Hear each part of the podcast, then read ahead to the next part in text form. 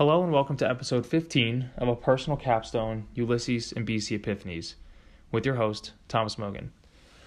Today we move on to chapter 15, obviously, Circe. Now, this chapter was definitely the wildest ride yet so far, and one that took a lot of effort and a lot of the Ulysses guide to begin to understand what was sort of happening and wrap my head around it. Watching some of those videos helped me as well, and without all these resources, I'm not sure I would have picked up on even the major insights even with the sort of theatrical style, the dialogue, the characters kind of listed above their dialogue, um, and the stage directions, took a lot of rereading certain sections and important notes that helped me to understand a great deal more of what went on.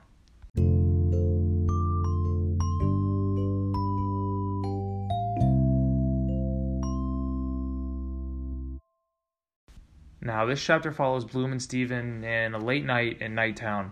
Uh, maybe not the nicest or most proper part of Dublin, uh, but one that they both happen to find themselves in at this late hour.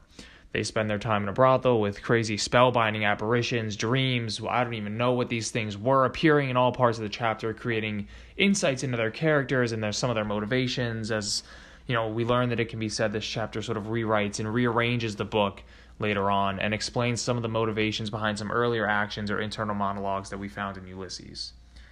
But the moment that sort of sums up the emotions of this chapter and becomes one of, if not the most pivotal moment of the work so far, comes right at the very, very end. After the wild twisting and turning ride that is Circe, a somber and sobering, if the only sober moment in the last few sections, it's one shared between Bloom and Stephen as Bloom looks and sees Stephen after the long night out, and definitively now makes the connection between Stephen and his lost son Rudy. The heading for the character changes from Stephen to Rudy, and he's found gazing, unseeing into Bloom's eyes. In his free left hand, he holds a slim ivory cane with a violet bow knot.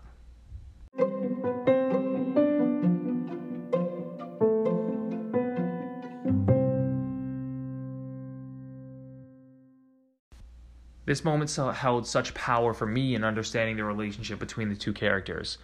We've talked about the sonless father and the lost fatherless son so much so far, but this is sort of the the coming together, the pivotal moment in which it happens. It creates a scene so emotional that was probably my peak of reading Ulysses thus far. There have been some great moments, but this almost felt like a payoff of so much of reading in between the lines on these characters and understanding their motivations and what haunts them. And finally, after the most haunting chapter of them all, we got a moment that we were looking for maybe the definitive piece in the connection formed between Stephen and Bloom.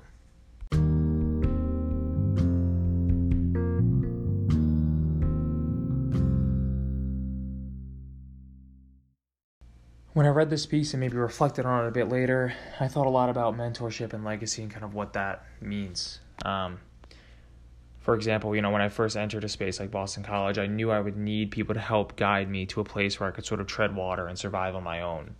But now approaching my last few weeks on campus, I yearn for the opposite someone to kind of pass down what I know to, to help teach and inspire about really anything.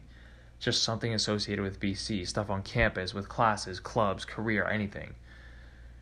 I can see how Bloom kind of desires that legacy. I can feel the pull to try to have something left behind of my time at BC that lives on beyond just me.